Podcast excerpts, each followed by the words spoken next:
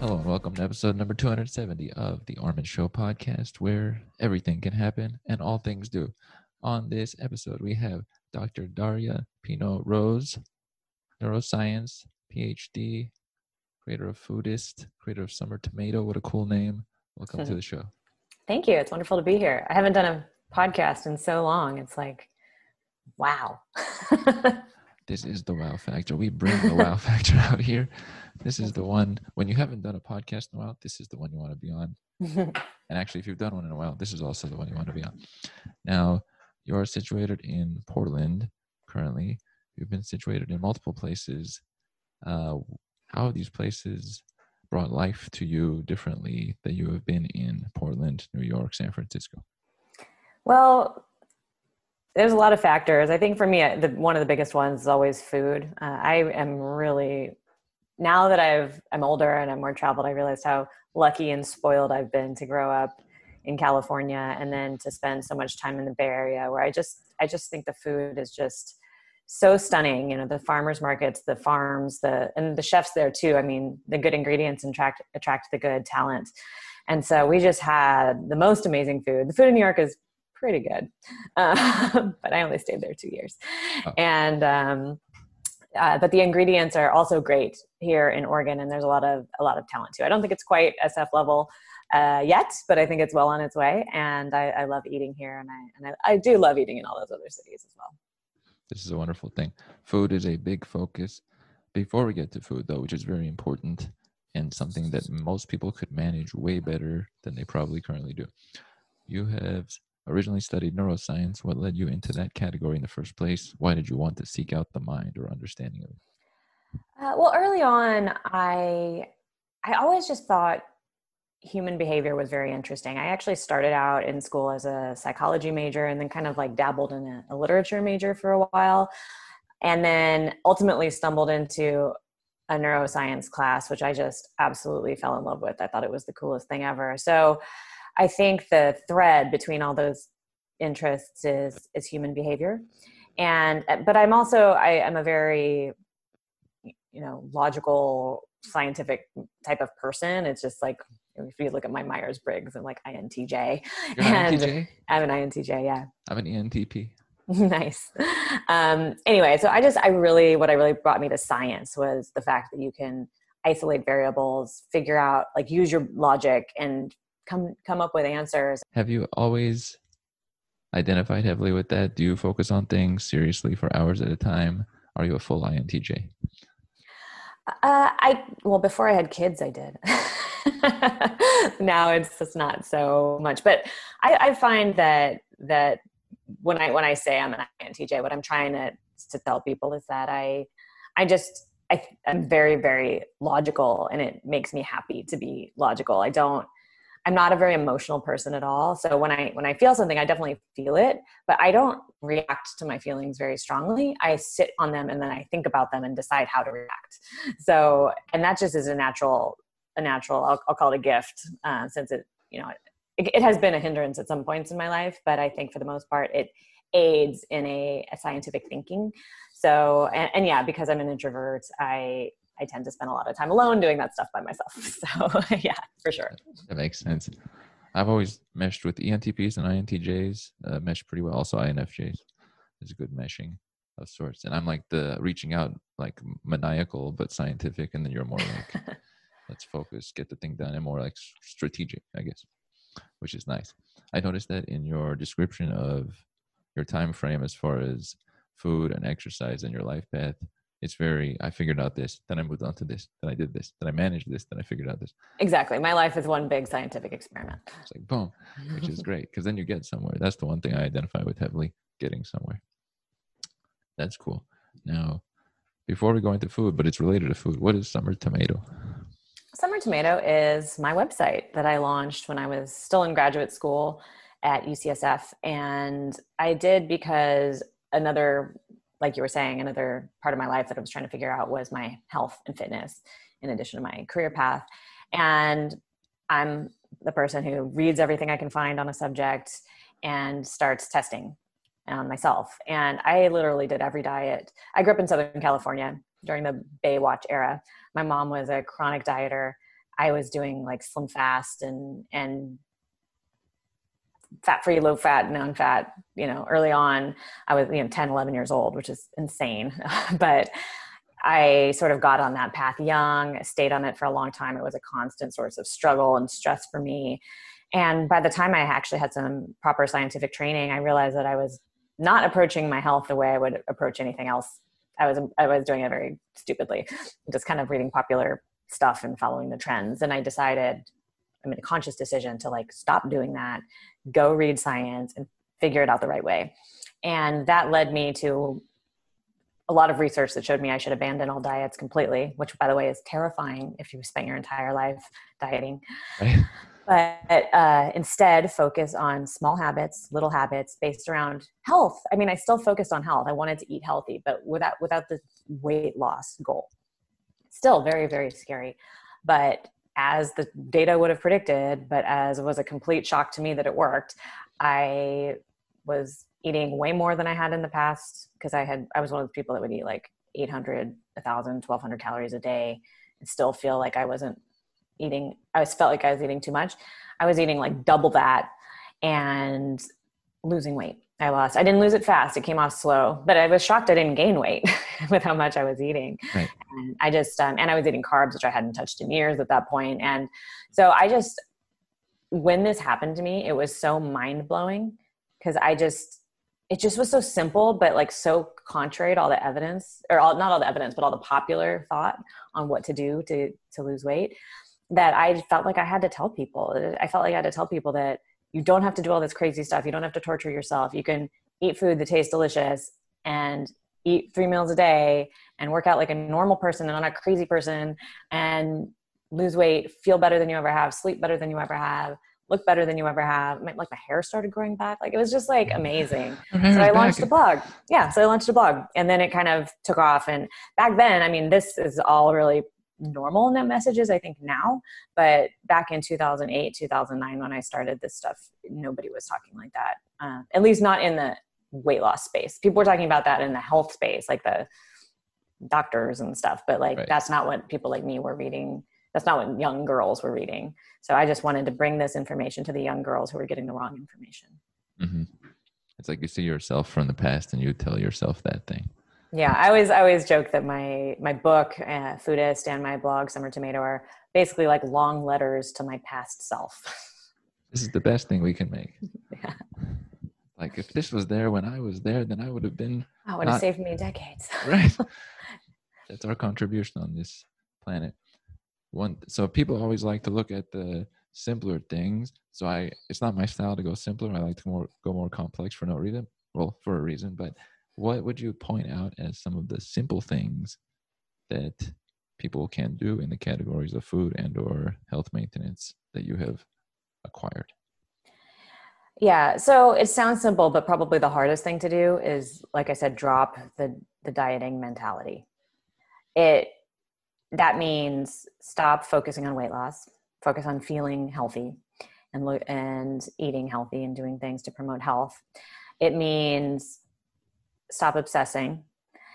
It means uh, you drop a scarcity mindset because what happens is you are always starving or you're always missing something. You're missing some nutrient because you're cutting something big out of your out of your diet. And that it really especially if you've done it for years it really creates a scarcity mindset around food. And so people binge. So when they do get to food even even if it's not like a proper binge like that would be a clinical let's say binge you're overeating and you eat fast, you don't taste it, you don't enjoy it. You dropping dieting makes all that stuff go away. And then you can do what's the second simple thing, which is focus on just real food. So when I say real food, I mean food that hasn't been processed into oblivion. And by the way, this can be both unhealthy food like Pop Tarts or healthy food like protein shakes. Stop it just stop it. Let it go it, everybody. you don't Seriously. need it. It makes it worse. It doesn't make it better. It makes it worse. It doesn't make it better. I can't say this enough. I used to be i used to eat nothing but processed food because it was like bars and shakes and chips like any anything that like said it was high protein low fat like all that stuff. Stop eating it. Yeah. go to the farmers market buy veg spend extra money on vegetables and fruit that taste better and stop buying all that crap Um, it sounds so simple, but it's it works. Some of those products you mentioned, the bars, they look like they are better than the actual foods that were put in them as part of them, and then combined with some sort of like molasses or dextrose or whatever it might be. But how is that possible? We would, yeah, they're, they're not good for you. we wouldn't eat those things separately. That's one way I think about it. Like if if I gave you a bunch of you wouldn't butter, eat a bunch of dextrose. I just want you to know I would not eat a bunch of dextrose. I just want you to know that. Uh, somebody out there likes it. Like, oh, I love lard. now, which not most people do. What are I love lard. you don't do have you have you had lard by itself? I don't need it plain. No, it's an ingredient. Oh, yeah. cool. I've not used lard in anything. I've used like well, usually olive oil or butter. Those are good too. Yeah. Now, what uh, got you most inclined in this category very early on? You said 11 years old, slim fast, uh, and related to that, like at what age were you like, I really care about food and how I'm. Uh, like when I chose my career. Career type? or yeah, this category. Like why the inkling towards this versus like something else. Yeah, again, I think I got really lucky by being in the Bay Area. So I I don't I don't think I've told this story before. Maybe I have. Um, we all want to hear it. Everybody wants to hear it. I was in college and I was graduating uh, from UC Berkeley, and a friend of mine happened to work at a very fancy restaurant in San Francisco that I had never heard of. And you know, when you're 23 or however old, old I was when I was graduating, you think you've had good food before, and some maybe some people have, but I hadn't. I didn't know that. I had never been to a truly fine dining place. And so I was moderately excited to go to this dinner that she invited me to, but I had no idea what I was in for. And when we sat down and the food started coming, I was just like, like I did not know food could taste like this. And it got me incredibly well. I started going there all the time to that restaurant, and then quickly realized that I could not afford to do that anymore.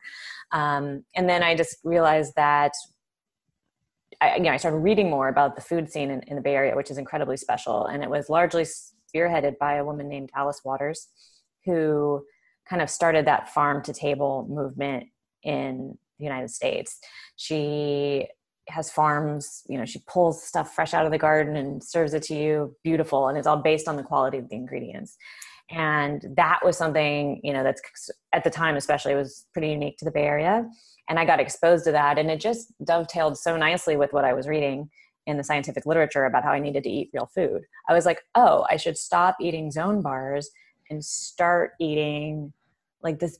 I've never seen broccoli look like this in my life. It's like soft and like almost like has this like white glowing haze of of health like like look and it tastes different than any broccoli I've ever it's like sweet and it's not bitter and it's not stringy and I just you know so those two things really came together for me at that time around 2004 2003 through 5 mm-hmm. and it just made perfect sense at the time i just my two worlds collided and completely changed my life in terms of my quality of life especially just not only was i not gaining weight and losing weight for easily for the first time in my life i discovered i liked food you know i mean if you grew up eating slim fast and zone bars like your palate is like in a really sad place. But all of a sudden, I was tasting a true cherry, a true tomato, a true peach, true lettuce. I mean, this stuff should be delicious. And it finally, for the first time in my life, it was. And so I actually got really excited about it. And this is, I think, is a is a key factor that I I realized later is what happened was always in my life I was choosing my foods based on external motivations. So I want low carbs, I want high protein, I want whatever, whatever, whatever, all, all the whatever diet I happen to be on. And it was basically a form of torture, right? Because that's like, you know, every single thing you're choosing based is willpower. You're not like, oh, I would love to eat the zone bar right now. It's no. not for you. No, you, you, and I and I had completely given up that part of my life. I would love to eat something. That, that's like not how I chose food. All of a sudden, I was choosing what I wanted to eat again based on flavor and experience and health. But like those, that was kind of secondary, and I switched from this external or like extrinsic motivation to an intrinsic motivation. And I think that's the real key to forming new habits. Because if you are not internally rewarded in, internally motivated and have a, a natural reward that comes with doing the activity it's not a real habit and all habits need a reward that's one of the one of the tenets of forming a habit. And really at the end of the day what happened was i loved all this new stuff so much i formed a bunch of amazing healthy habits. And so it never ever again felt like i was dieting. But if you know if you looked at me from the outside if somebody just coming in like a doctor was like doing analysis of different people's eating habits they would look at me and they would say i eat amazingly healthy and that all these other people should eat like me and that they should force themselves to eat like me. But the reason i can do it and not fail is because i freaking love it so much. And and i built these habits up slowly over time through this love of food. And i think that's the most important part that people lack when they're trying to change their their lifestyle and change their habits. Because it you know it's easy to say oh it's a new lifestyle. It's not a diet. Well okay whatever. But if they're not true habits then it's not a true lifestyle. Um, and it's only it's not a true lifestyle and it's not a true habit unless you actually enjoy it right so if you're still using willpower at some point you're going to stop doing it and binge on something you truly want I truly want the salad because they're so stinking good. I mean, I want the dessert too, but it's just way, it has way less of a pull on me than it used to because I like the other food just as much. I'm with you on that. I'm known for my super salads, by the way. Just want to add that mm. there. They have just to let's point out the ingredients here: lettuce, tomatoes, cucumber, avocado, corn from a can, black olives from a can, but still good. Desi tomato, lemon juice, olive oil, salt, pepper, and lately I grind uh, you know, blend ginger, mint. Mm. Boom. Just saying. Lovely. Yes. Sounds like a good summer salad. They are fab. Yes, they are fabulous. That's a good point. I like the concepts you bring. Up. The funny thing is, we can pick different categories in life that we go for, but the same principles are underneath what is good in those. So, for example, the scarcity mindset fails in whatever category you apply it to.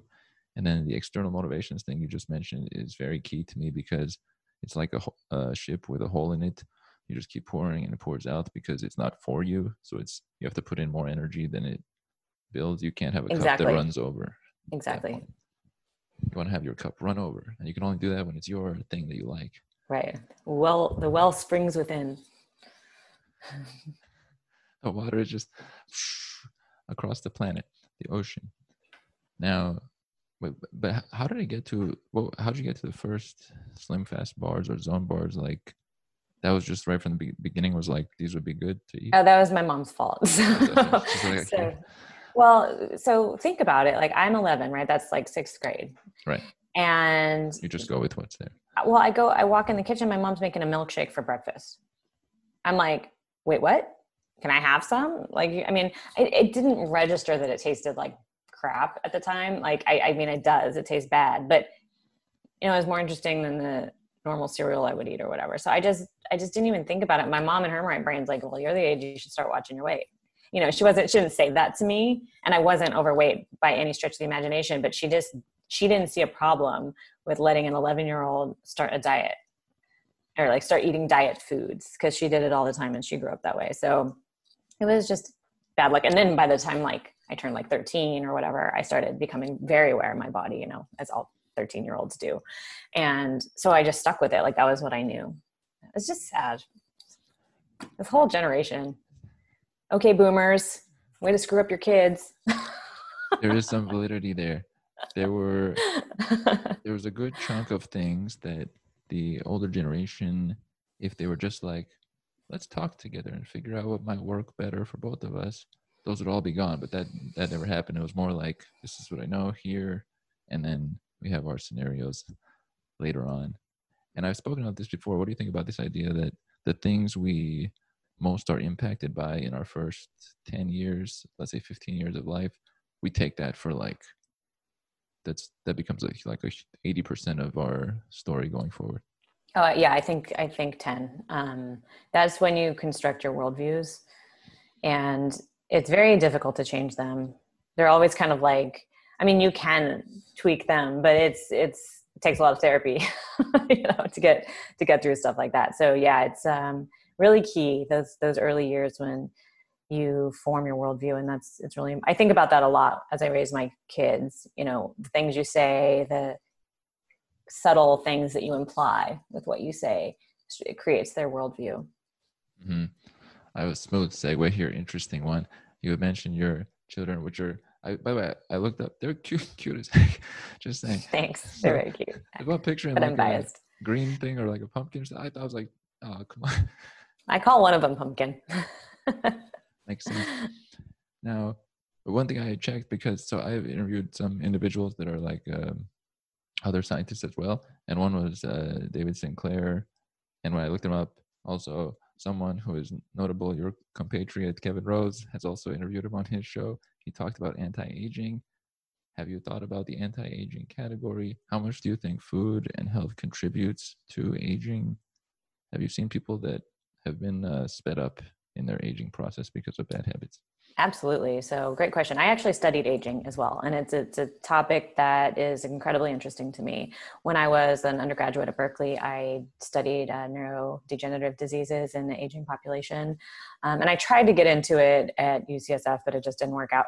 but um, I, uh, yeah, no, I love that. I, I've, I've read a lot of Sinclair's work uh, and and others. I love Dr. Rhonda Patrick's podcast, Found My Fitness. She does she covers anti aging stuff wonderfully.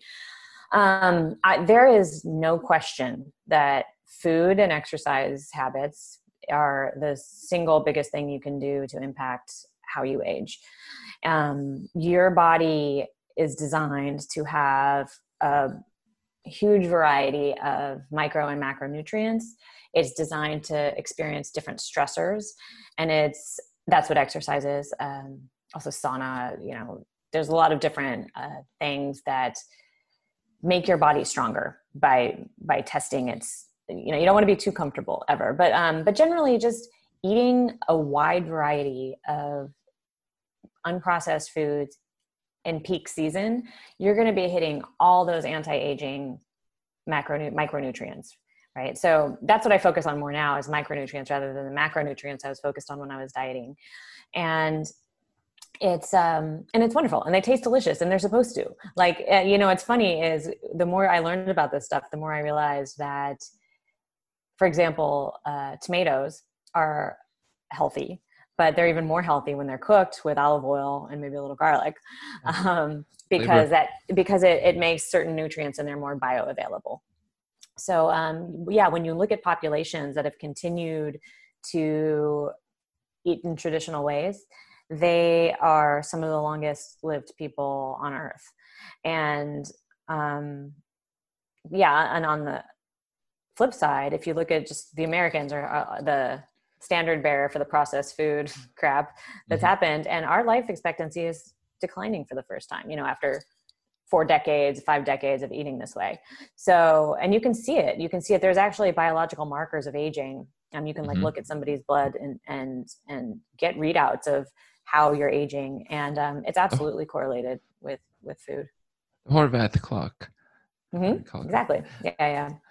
No. Um, yeah, my my uh, I've had two doctors now uh, tell me that they're the he- I'm the healthiest person they've ever seen. Which is like crazy. I'm 41. You know, I'm gonna be 41 soon. So one, that's disturbing, and you're cheating the system, and that's not right. Two, how reliable can doctors be about that kind of information as far as health? Joke. Okay, I'm pulling out a joke here. Okay, that makes sense. So that's good habits. And it's up to the people who have the good habits to relay them if applicable, because that's what you want to proliferate, not consumer packaged goods, for example, through some company. Yeah, sleep well. People ignore their circadian rhythms. You know, go to bed every night at the same time, eat every day at the same time, try to work out at the same time. Um, yeah and have good social contacts that's another good important one for aging. Strong social bonding. That is key. Speaking of circadian rhythms has there ever been a time when you took some sort of short midday nap regularly or no? Uh, not in my life um, except for like a little bit when i was immediately postpartum you know. But um but no i'm not a i'm not that much of a napper. I I'm not the type of person that needs a ton of sleep. I'm trying to get better at forcing myself to sleep more because I do really okay with um, less sleep. Like unlike like my husband is just a disaster if he doesn't get his full like eight or nine hours of sleep. I'm I'm pretty fine on six as long as I've had enough sleep up until then. But I know I, I do have a, a slight mutation, a, a SNP for uh, dementia. So I, I, have to be very careful for Alzheimer's disease specifically. So I have to be very careful with my sleep because that's going to be one of the ways I'm going to prevent that from happening. So, and exercise and eating well. So, you know, I know that about myself. I'm, it doesn't freak me out. It just means I, I, I've used that information and try to engineer my sleep to be a little bit more solid than it has been for a lot of my life. Mm-hmm. I want all the listeners to know she has a single nucleotide polymorphism. If they didn't know, now they have a sense of that which is a cool I have ApoE4. I have one allele. Oh my gosh. Yeah. Who would have thought? Yeah, it's not that uncommon. And, and it's, you know, it's not a guaranteed diagnosis of Alzheimer's disease, but it just increases my risk by like 30% or something. So it's just something I want to be aware of when I'm making choices about my daily habits.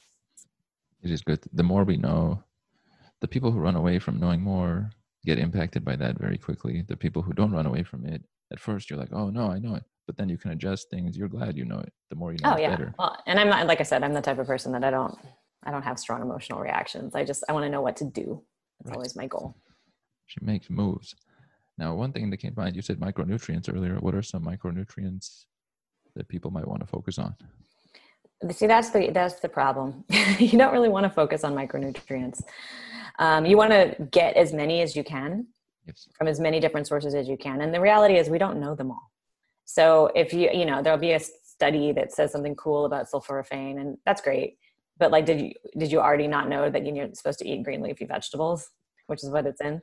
So eat green leafy vegetables, eat root vegetables, eat fresh fruit, eat cooked food, uh, you know, all over the place. Eat in season. The season, the seasonality is a big one, or else yeah, you're like forcing something stuff. out of its eat, time. Eat organ meats you know eat good quality stuff low pesticides um, you know low hormones if if it's an animal stuff like that. And you're gonna get all the different micronutrients. You know if your animal if the animals you're eating or the milk you're consuming if those animals are eating more micronutrients if they're eating their natural diet of grass and bugs and whatever they're supposed to be eating they're going to be healthier. So that meat or dairy will be healthier too those eggs whatever. And um, you know just think this way think holistically think in terms of like how can i like get maximum um take the maximum amount of, of nutrients from my food? And, and the same thing with like heirloom organic vegetables from a farm who really cares versus a farm that grows the exact same thing in like thousands and thousands and thousands of acres of it um, all year round type of thing. Like you're just going to get a, a, more dense flavorful too um, food from the from the more uh, from the, the, cared for and more biodynamic environment than in the, the monoculture and then in the industrial food culture. I had spoken with one, uh, John Marzleff in Washington, and he talked about the importance of yeah, the farms taking it uh, straight to yourself. Farmers markets are key. Another person that I talked to, farmers markets is a big thing, and like your local produce, you connect with your community it's not that that's another benefit. Yeah that's another benefit. But but generally if you if you're generally thinking about i mean they, they've shown that in studies that you know the, the quality of the soil has a huge impact on the ultimate nutrient uh, capacity of the food you're eating. Similarly you know a varietal of food that was bred to taste good um, is going to have a more diverse nutrient profile than one that was designed to survive all weather so that they could mass produce it so they could sell it. And it would survive in the truck for a week and get to the supermarket and sit on the shelf for a week and then somebody can eat it. It's just they're different they're selecting for different traits. And um, stuff that is more nutrient uh, dense and more nutrient varieties tends to decay more tends to tends to be more a little bit more fragile once it's off the plant. Um, but but those are the, still the ones you want to eat. So you want to eat fresher, you want to eat heirloom varietals if you can, um, and and but a great and you know you don't have to be an expert on this stuff. A great marker is if it tastes good, if it has its own natural flavor and isn't just sweet or bland. You know, it should taste. There should be nuance there mm-hmm. in those flavors, and that your that's your your mouth tasting the macro the micronutrients in there. It should stand out in some form. Mm-hmm. That was the reason it evolved. When I look at when I go in the mountain and there's different plants, they have to be completely different because if they were similar, one about would have outcompeted the other one. But each one with their key differences has some super strength, or this one's the tall one, or this one has a certain smell. They stand out. Yeah.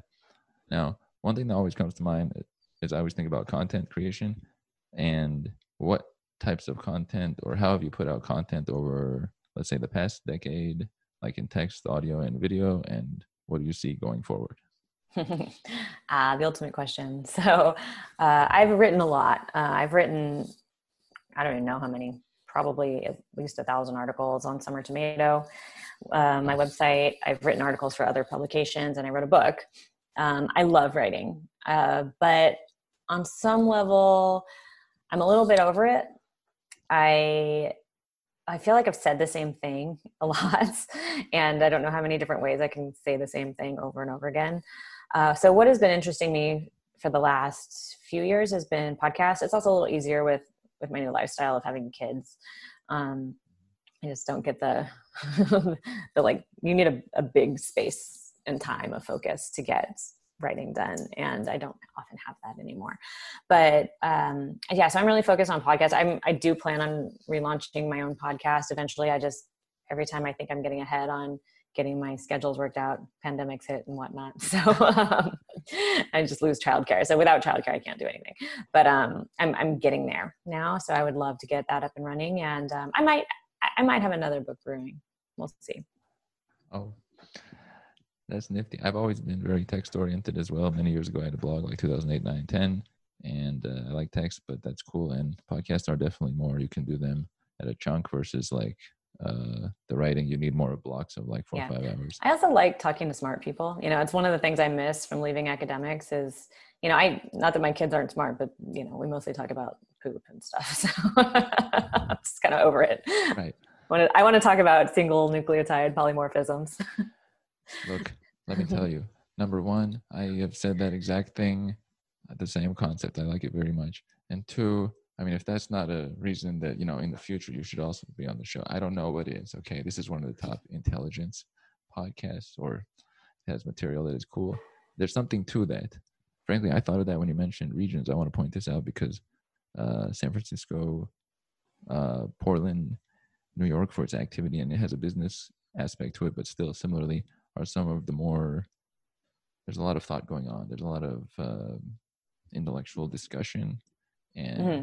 There's something about that having that in your environment either locally or virtually somehow i i find it very valuable. Yeah, it's very stimulating yeah. And cre- i think it helps creativity. Mm-hmm. now creativity is another category.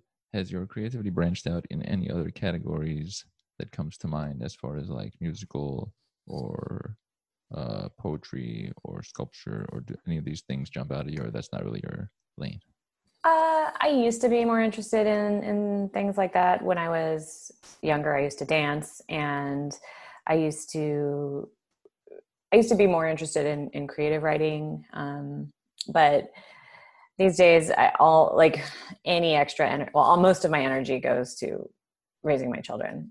They're just, I, I, for people who don't know, I just had two kids really close together. So I was, um, you know, your first one's just hard because you don't know what you're doing. And then six months later, I was pregnant again. So, um, and then I had a toddler while I was pregnant that time. So I was just exhausted. And now I have two toddlers. Um, one is two and a half, and one is uh, like not quite one and a half. Um, so, we are just trying to like wrangle that right now. It's just a lot. They're not they're they're really good kids. They just they're just, you know, 12 hours a day, 7 days a week. So it just takes up a lot of energy. That makes sense. They're forming all these thoughts right now. Actually, one point I always like to check, they are very young, super young. Can you sense any qualities about their personality already as far as like what they'll deviate more towards in the future? How early? well, Zelda, um, my oldest, she's exactly like me. she's just like she's exactly like me. Poor Kevin. Nova I, is like a stranger to me. So she is. Um, she looks complete. She's blue eyed, like blonde hair. It's really confusing. Kevin and I both have dark hair and eyes. Our parents, for the most part, had dark hair and eyes. My dad is the only one with blue eyes. And um, but traits yeah i guess yeah and um she's very different from zelda but i mean i don't kevin doesn't remember his childhood as vividly as i remember mine so he can't say exactly if it's he, she's like him but he, I mean, I think he wants to believe that. But she's just very different. It's so cute. She's very sweet. not not like Zelda. One is what are their names, by the way? Zelda and Nova. These are super cool. Thank you. For to two reasons. One, when I was reading your description, uh, you liked Zelda as a the video game. Yes. Yes, very much. Yeah. Did you like Super Mario? Because that was mine. I didn't really play Zelda. Yeah, I played them. I played them both. Yeah, but Okay. Peach, Peach was a weird name. Yes. Nova Nova reminded me of a different video game. There was a character that had a Nova. Is it from a video game or no, it, uh, not for not for us. We didn't, we came up with it randomly. Yeah. separately? That's wonderful. That's cool. So basically, Kevin has two of you in the household in some form. Yeah, yeah, and we'll, we shall see what the third one holds. Slightly different. That's some cool stuff. I know the certain ways I was when I was like 8, 10, 12, and then how I've shifted to now, but there were signs of me early on. It's cool to see that progression in life. It's something else. This is a wonderful thing. Now, a few closing thoughts I have in mind. One, if you were to have a podcast, would you have guests on or would you be talking about um, your content just yourself? Well, I would definitely have guests. So um, historically, I had people on my podcast that I was coaching. Mhm. So they they would call me with a specific. I wanted a very specific issue that we could troubleshoot together on the show, and that was really fun. Um, but I felt I kept getting like once I had a couple episodes that were really popular. I people kept sit, calling in with the same problem. Like basically everybody was binging at some point in their day, and I was getting a little tired of troubleshooting the binging for people. So I went back to expert interviews, and um, I, I might I might mix up the format a little bit um, moving forward, but I think I would stick mainly with expert interviews. I might do the coaching stuff a little bit. I might sprinkle those in, but I don't want to do that exclusively. I, I want to be a little more picky about what kind of problems I have on the show, so it just doesn't get repetitive. That makes me think about a programmer uh, or coders at some of the bigger companies for technology that if something is repeated too many times, they're like, we got to code this in there because I don't want to repeat this over and over. We'll have the app. Yeah, like care." listen to the old episodes. They're still up. That's the great thing about the internet. You, you can go read all my old articles and you can read my book and it's still all really good. like it's all very evergreen. So check That's it out. Good point. Now that when you just said that, it reminded me of a Jay Z line where he was like, "You want the old me? Buy my old album. Like it's there. You've seen it. Yeah. Jay Z uh, gets me. He's solid, right? He gets me. I like a lot of his quotes. I look at key ones and then they kind of life guiding principles. Here's what I will. I'm the smoothest at segues now. Life guiding principles. I always like to check in conclusion for this episode. Maybe not a future episode, but for this one, what is a message you have to all people, or a guiding principle of your own that you would want to tell all the people of the planet? Um, mainly, I think to find your own. So, what everything I've read. So, I've read a lot about happiness, behavior, how to how to be the person you want to be, right? Because at the end of the day, that's really if you're the person you want to be, like that's the deepest kind of fulfillment you can really ask for. And I've read a lot about this, and and this is just as true when it comes to finding your health or you know finding happiness in your life or in your career or whatever. And that is find your values and act in accordance with your values. So rather than have sort of strict rules about short-term goals you know act you know think deeply about what matters to you and why and and if you if you don't it's, this is not an easy ex- exercise by the way. You kind of have to ask why seven or eight times to the answer to your question before you get to the true core of of what's motivating you. Um, and you know and if you need help with this there are lists of values you can find online. Um, and you know find the ones that matter the most to you the 10 or 12 values that you really care about and build habits in that direction um, and and that's really where you need to you know whenever you get lost or whenever you're feeling like you don't know where to go or you, you're not making progress or you're still not happy go back to your values and go and go look at your behaviors and seeing if see if they're acting you're acting in accordance with your values. And if not why not? What's stopping you? Um, and i find that once you can get to that core motivation it's a lot easier to make a change if it really if you really are, are, are intending to stick with your values because it's a lot easier to do things you believe in than it is to force yourself to do things that you think you're supposed to do. Mm-hmm. Way more effort expended when it's not for us. No effort when it's our thing and we're at an energy minimization minimum. Right. It's also how you're going to get that intrinsic motivation that you need to form habits. You know, so if, if, because it, it, feels when you're doing that, when you're eh, acting a lot in accordance with your values, it feels so much better. You know, and so that alone is a big source of the reward. Right. You're like reminding yourself the things I like, they matter. Like this is who I want to be. Like I want to be the person who like cooks my own food. You know, I want to be or cooks for my kids or whatever, you know, or like is active every day outside or whatever. It doesn't, you know, it doesn't need to be the same for me and you. It just needs to be something you truly love. And it and it one and, and it makes you feel like you're the best version of yourself. I'm with that just to throw that in for my listeners, one of mine is like doing things without concern for like how they're perceived, just rolling full force. It's nice. This is fabulous. I want to say for this first time of potentially many, Dr. Darya Pino Rose, I would like to thank you for having been on this episode of the show. My pleasure. Thanks for having me, Armen. You know it. And we are out.